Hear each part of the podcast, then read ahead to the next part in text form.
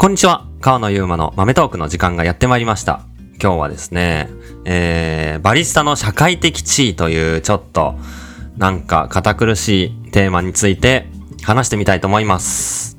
で、まあよくね、そのコーヒー業界にいたりとか、コーヒーの世界、バリスタっていうところを仕事として捉えたりしたことが一回でもある人は、なんとなくその通る道っていうかね、考えたり言われたりしたことを聞いたことがある人も結構いるんじゃないかなと思うんですけど、まあそれがこの、まあコーヒーの仕事含めた飲食業が、こう社会的地位が低いみたいに言われることがあったり、バリスタの社会的地位を上げるんだっていうことを掲げてみたりっていうことがあったりするかなと思うんですけど、まあなので結構馴染みがあるっていうか密接なコーヒーにとってはまあよくあるテーマなので、改めてこれについて話してみたいなというふうに思うんですけど、まあ僕はね、結論から言うと、この社会的地位っていう言葉は全然好きじゃないです。あんまり使い、使いたくないなって思っていて、まあそれはちょっと最後にね、話していきたいと思うんですけど、まず社会的地位っていうのは何なのか、どういう意味なのか、ちょっと検索してみたいと思います。社会的地位とは、検索すると、えー、社会的地位とは、社会の中に確立された人々の名誉や威信を伴う位置。名誉や威信なんですよね。まあ、周りから、すごいっていうふうに、えー褒められたり、えーそれで威信を、えー持つっていうような、えー位置。まあ、職業のことなのかなっていうふうに、えー思うんですけど、えーもう一つ、社会的地位が高い職業っていうふうに調べてみると、えー一つが医師、お医者さんですね。で、弁護士、で、政治家。こんなところが社会的地位が高い職業っていうふうに出てきます。まあ、給与水準が高く、で、そこになるまでの道も、すごき、すごい狭きもんで、まあ難しい国家試験をパスしたり、難関大学を経たりしないといけないような職業。まあそりゃまあそんな職職業、社会的地位高いよなと思うんですけど、まあ、僕が思うのは、まあ、もう他にも今の時代だったら、エンジニアっていう職業も社会的地位高いと思うんですよね。まあ稼いだり、なんなら、えーお医者さんより稼いだりすることだって多いし、社会に対する影響もすごい高い、えー職業なのかなと思うんですけど、このエンジニアっていうところと、まあちょっとな、この、弁護士とか政治家っていうとことバリスタっていうのを単純に比較するっていうのは、ちょっとあまり意味がないと思っていて、まあそうですね。うん、どっちかっていうとレガシーがある、えーずっと昔から続いてきた仕事。まあ飲食もそうなんですけど、なんですけど、えーまあエンジニアっていうところがすごいわかりやすいと思って、ちょっと比べていきたいと思うんですけど、まあ、エンジニアの給料が高いとか、うん、価値、価値、市場価値が高いっていう風に言われてるのって、まあその仕事としてレバレッジが効いてるからだと思うんですね。レバレッジが効いてるっていうのは、その人の1ヶ月の労働で作れる、うんまあ経済的な価値が非常に高くもなり得る。例えば、エンジニアが1個プロプログラミングして作ったサービスで、まあ平気で1ヶ月で100億円売り上げるっていうことはあり得たりする世界だと思うんで、ま100億は結構難しいとしても1億円はまあ全然売り上げたりすると思ってて、まあそれこそね、超有名なスマホのソーシャルゲームとかだったら、えーもう平気で何百億とかっていうのが1ヶ月動いたりすると思うんですけど、まあそれだって、まあエンジニア一人で作ってるわけじゃないですけど、エンジニアたちが作ったプログラムで、それだけのお金が動いたりするんですよね。じゃあ、一杯500円のコーヒーを売って、それだけ、えーエンジニアと同じぐらいの時間あたり、もしくは月あたりの売り上げを作れるのかっていうと、そういう商品ではそもそもコーヒーはないと思うんですよ。なので、なんかまあ、それは扱う、扱う市場とかサービスによって、うん、そりゃ価値は変わるよなっていうのと、その人がまあ、いかに、うん、より限られた少ない時間で高い価値を埋めるようなスキルなのかっていうのが、多分、この、これからの、いわゆる社会的価値っていうところにつながるところだと思っていて、それはコーヒーも、えー、仮に1杯1000円のコーヒーを1時間200杯売るっていうのを8時間ずっとぶっ通しでできるみたいな感じだと、1時間で10万円で1日80万円みたいなところが、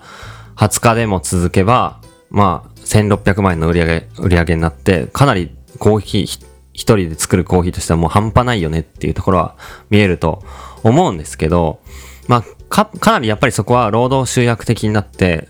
労働集約的っていうのは、この人が付きっきりで行う仕事、人の労働によって、こう、価値を生むっていうこと。まあ、全部そうなんですけど、一個プログラミング作って、それで回しちゃえば、あとはずっと回っていくっていうのとは、コーヒーの一杯ずつバリスタがコーヒーを作るっていうのは違っていて、それはなんかこう、レバレッジが効きにくい。限られた時間でよりもう100倍、200倍、1000倍のこの価値を生むっていうことが、まあ、それはしにくい。割と1対1の価値の作り方の仕事のスタイルなので、なので、その求められるスキルも違うし、それの、それによって社会的な価値も違うっていうのはあるんじゃないかなと思います。で、その、まあそういう意味で、そもそも飲食っていう仕事が、そういった日常に根ざしている、ういい食住に関わる、ライフスタイルに関わるような仕事で、なおかつ、労働集約的な仕事の方法なので、えー、他の、まあ、爆発的な経営者っていうのも、なんかこの社会的地位高い職業に、上場企業経営者っていうのもなんか書いてあったんですけど、まあ、その1、ヶ月働くことでの社会に与える経済的インパクトは、まあそういった経営者とか、あとは、まあエンジニアとか、うん、と比べると、そのお金っていうとこだけで比べると、まあ限界は違うんじゃないかなとは思ったりします。そもそもそういう仕事。なので、まあ、上げるにしても上がるは上がるかもしれないんですけど、そもそも、まあ、他の仕事としては、ちょっと、うん、切り口が違うのかなとも思ったりします。で、まあ、うん、前段はここまでにして、今まではちょっと社会的地位っていうのは何なのかっていうのを考えてたんですけど、うん、果たしてバリスタの社会的地位を上げることは目的になるのかっていうのは一つあると思います。うーん、どうなんですかね、この、社会的地位を上げる。社会的地位って、さっきの言葉の定義から振り返るように、周りの人にかん、まあ思われることなんですよ。どっちかって自分が自信を持つかっていうことで、自分は社会的地位が高い仕事をしているなって思えば社会的地位高いと思うんですよ。周りからどう見られてるかっていうことの想像でしかないと思うんで、まあ、本当にあの店、あの街にあって、本当に助かるなってみんなに思われていたら、その街の中では社会的地位がとても高いと僕は思うんですよ。みんなの実感としてより得られるし、裏の仕事でなんかこう価値を作って、みんなの程遠い存在っていうところもある意味社会的価値が、地位か高いのかもしれないけど、でもみんなが集まる場所で、えー、社会的地位がまあ価値があるっていうことは大いにあり得て、まあなんかそれって社会的地位が低いって言ってしまってるってことはあんまり自分はパフォーマンスしてないっていう現れにもなってしまうんで、なんかそこってある意味自分の価値がある、意味がある仕事をしていて、自分は社会に求められていてインパクトを与えているっていう自負なのかなとも思ったりはします。で、多分、この、給料っていうお金のところと、あとはメンタル的なところ、まあ精神的な、うん、充実感。っていう二つを含めて社会的地位っていう言葉を多分使ってるんじゃないかなと思うんですけど、給料っていうとこで言うと、さっきの話、えー、一つは、すごい労働集約的で、日常的で、まあ単価が低い商品を扱うっていうのが、今のこのコーヒーのマーケットになっているので、その分野で働くっていうことは、まあ、うん、エンジニアとかと比べて、一時、一ヶ月で爆発的な、こう、システムを作るっていうことではないっていうのは分かった上で働かなきゃいけない。けど、まあ、お店が儲かるっていう形になれば、全然給料はどんどん上げていけられるとは思います。例えば1杯500円で出したとしても1日1000人来るような素晴らしい店を作れば、それだけでも給料はかなり上がっていくと思うし、それだけ価値があるお店、価値がある、より多くの人に、より総量としても大きい経済的インパクトを与えてるお店になると思うんで、そこ、そういうところで給料は全然上がると思います。まあシェフだってね、三つ星のレストランのシェフとかになって、えー、行くと、まあおそらくオーナークラスになってしまうと思うんで、まあ経営っていうところで、えー、自分の給料は自分で決めるっていうような立場になるのかもしれないんですけど、でも、おそらく、その、下積みの時代よりかは、給料は高くもらっているんじゃないかなと想像します。どんくらい給料もらえるんですかね？三つ星シェフの有名店のオーナーって全然想像がつかない世界なんですけど。でも、まあまあ、その、レストランであっても、2万円のコースを、えー、20人に行って、まあ40万円売り上げる。ちょっと低すぎるか。20万円のコースを50人に行って100万円売り上げるのと、まあ同じ100万円をもう少し安い価格でたくさん売って作るっていうことも、例えばテイクアウト専門店だったらもしかしたらあり得て、どっちがいいかっていうと、別にどっちでも多分、給料を上げられると思うんで、なんか前に多分ですね、一杯1000円のコーヒーが高いのかって話をしたと思うんですけど、別にこう高く売るっていうことが全てではなくて、いかにそのお店とか経営全体が、まあ、潤うか、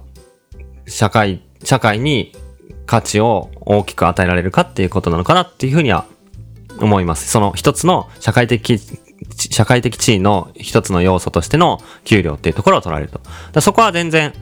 あの、カバーできる。ただ、その他のウェブデザイナーとかウェブエンジニアとかみたいな仕事とはちょっと違ったりするかもっていう、まあ、上限があるかもっていうとこはなんとなく、うん、あるかもしれないですけどね。もう一つのそのメンタル面、精神的な充実感、満足感っていうところは、さっき言ったみたいに自信だと思うんですよ。別にこれはね、どうなんですかね。逆に、社会的地位が低いなって精神的に思いながらバリスタはやってほしくないなって僕は個人的に思っちゃうんですけどね。どうなんだろう自信満々に、いや、めっちゃいい仕事して、これはもう大切な仕事で意味があるコーヒーを作っている。みんなに素晴らしいサービスをしているんだって自負を持っているコーヒーを、人のコーヒーを飲みたいっすよね。いや、自分は求められてないなって思ってしまっている人のコーヒーは、どうなんだろう。まあサービス全体的にちょっと、もしかしたら自信がないかもしれない。自信ってやっぱり確実にそのコーヒーの味もそうだし、動きにもそうだし、お店の時間、体験っていうところに現れてくるんで、やっぱりそこは、せっかく働くんだったら、もう100%の自信で、どの仕事も関係なくそうだと思うんですよ。別にコーヒー入れるバリスタの仕事だから、とか、バイトだからとか、じゃあ、プロ野球選手だからとかっていうのって関係なく、もうその仕事で、その道で選んで、そこでお給料いただいたり、お金をお客さんからいただいて成り立っていくってことだったら、もう100%の自信で、最大のパフォーマンスを、どの分野、どんな仕事であっても、えー、発揮すべき、だと思うんですよね。それがその仕事を楽しむことだだと思うし、それがその仕事で、まあ成功するっていうことも良くないんですけど、まあうまくいく秘訣だと絶対思うんで、まあそういう意味では精神的な満足感、コーヒーと、コーヒー屋としてバリスタとして、社会に求められているんだ、意味がある仕事をしてるんだ、お客さんに価値を届けられているんだっていう自負は絶対に持った方がいいと思うんで、これがない状態っていうのは、まあそもそもそのない状態が存在してるっていうこと自体が不健全だと思うんですが、まあとは言っても気にしてしまうのはすごいわかるなと思っていて、周りの、まあ例えば同期とか同級生とかが、うん。まあ、そういったいわゆる箔があるような仕事について、まあ、外資系企業でもいいし、大手 IT 企業でもいいし、まあ、そういった公認会計士とか、ウェブデザイナーとかでもいいし、っていうところで活躍してるのを横目に見ると、なんかそれって社会的にすごいこう求められていて、えー、なんかスポットライトが当たってる仕事で、なんか自分なんてって思ってしまうかもしれないんですけど、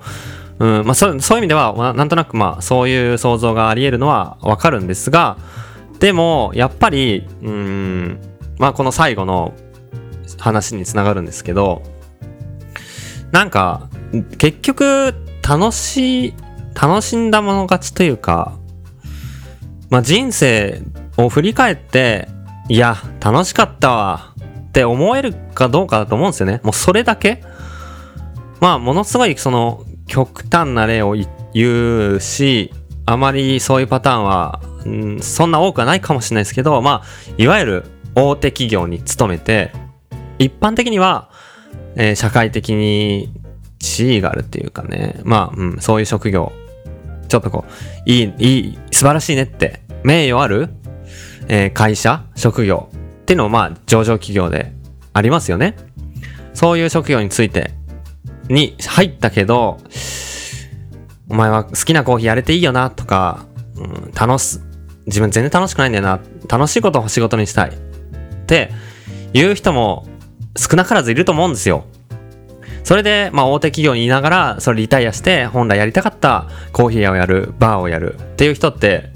まあ結構いると思っていて。それで結局思うのは、まあ振り返って自分がやりたいと思うことをやれているか、自分が楽しかったかどうか、もうね、これが全てだと思うんですよ。で、そこに社会的地位がなんやかんやなんて関係ない。もうそんなん、もう社会的地位で、で、で仕事は選ばなくていい時代だと思うんですよ。まあ、この社会にとって影響力があるのかで、今、一個人でも何でもできる時代で職業っていうところにそれを求める必要がないっていうか、そもそも社会的地位っていうことを職業に求めることが、とても、うん、ナンセンスな時代になってるんじゃないかなと僕は思ってて、なんかちょっと偉そうなことを言ってて、ちょっとあれですね、この今回の話、ポッドキャストちょっと、あまり自分の中ではちょっともっと緩く行きたかったんですけど、まあまあいいや、盛り上がっちゃったんで、まあそんな感じで、その、なんだろうな、まあ楽しい。本当にその人がキラキラして、した目をしているか、満足して楽しんでいるかっていう、じゃ YouTuber はどうなのかっていうことが、まあその好きな仕事で生きていくみたいなことを考えたときに、まあ結構そのみんなのパッと思いつくのは YouTuber って一つあると思ってて、まあどの職業だってバリスラってその好きな仕事で生きていく、もうその一番のところだと思うんですけど、まあみんなのこう、うん、話題に上がりやすいのはその YouTuber ってのは結構あると思ってて、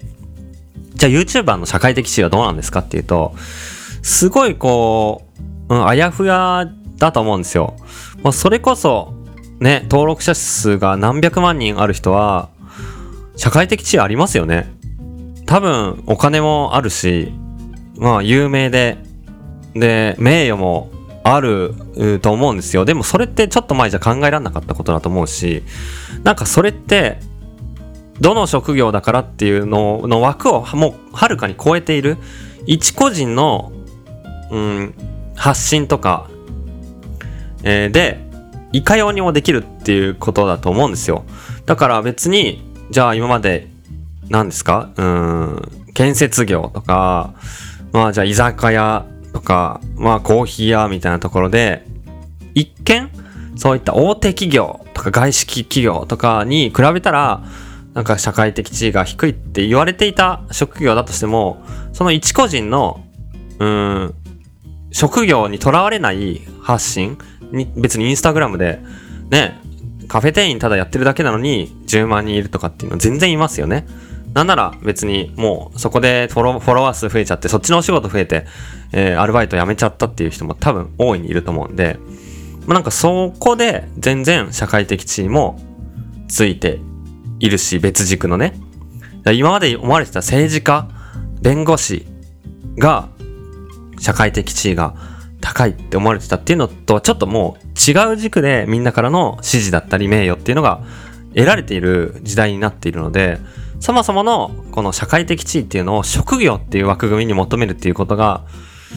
あんまりものすごい意味があるかっていうと少しはあると思うんですよ。そもそもその業界っていうのがもっと認知されるようになる。そもそもその人が作る、その業界の、えー、作る、例えばコーヒーの価値とか、体験価値っていうのをもっと上げるような工夫をアイディア入れていく。その人のクリエイティビティをそこでもっと発揮していって、あ、マジで500円安って思ってもらえるようなサービスにしたり、もっと多くの人が訪れたくなるようなお店にしていく。そこはもう本当にやりがいしかないんですけど、いわゆる思われてたちょっとこう、レガシーな言葉としての社会的地位っていう言葉は、もうなんか消滅しつつあるなと僕は思ってて、だから今まあ、それを議論しなくてもいいとは思うんですよ。だから結構そのフリーランスで、えー、写真家、フォトグラファーやって、で、もうバチバチいろんな大きい会社からの案件もらってきたりする、活躍してる友達もたくさんいるし、でも、週1ぐらい、週2ぐらいで、え好きなこのカフェで、喫茶店でバイトしてるんですとか、全然あるし、えー、まあその、ウェブエンジニアだって別に業務委託みたいな形で社員になったり、勤めたりしなくても、週2とかで案件持ってきてやるとかも全然できたり、もうそれこそパラレルワークみたいな感じで、楽しいと思う自分が興味ある仕事をどんどんどんどんやっていって、で、最終的にそれを会社にする人もいたりするし、うん、本当にいろんな仕事を、えいろんな形で、まあ本当に首突っ込んでどんどんどんどん動けばできる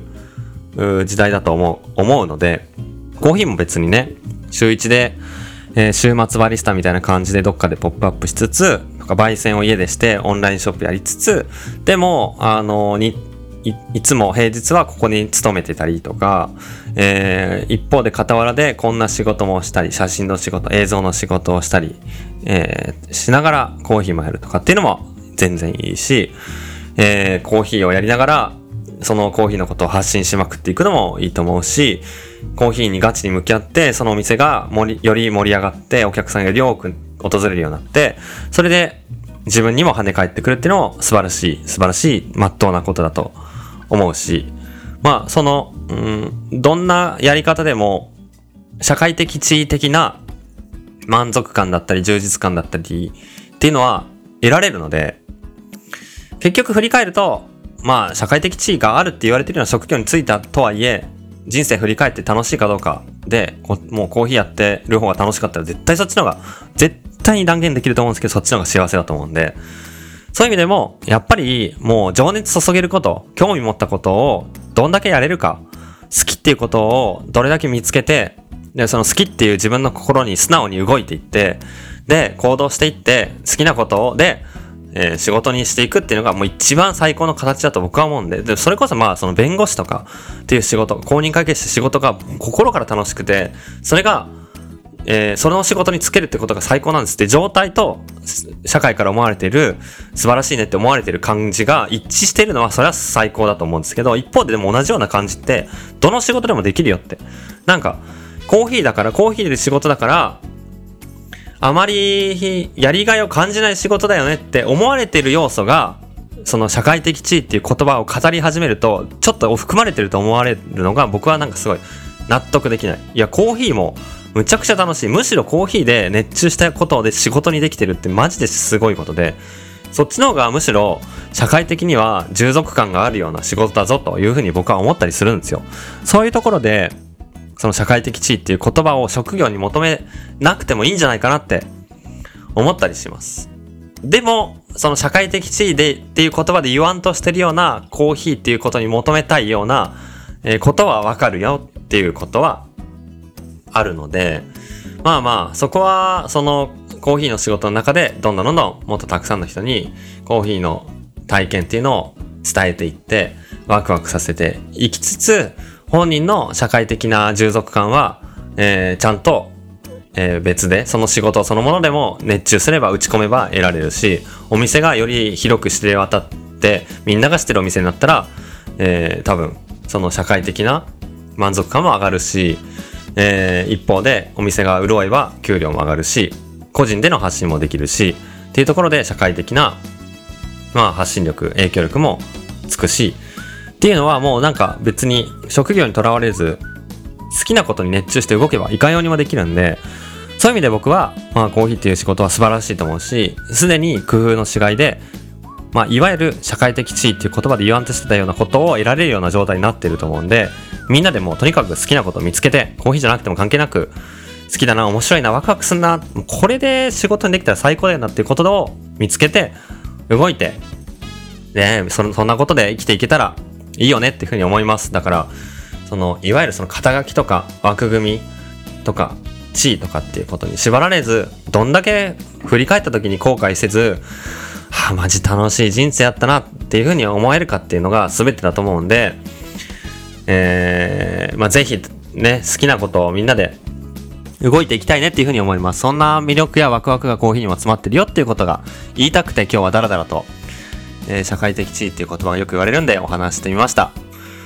またまあ、なんかこんな感じのね、考えてることについても話していきたいと思うので、引き続き聞いてください。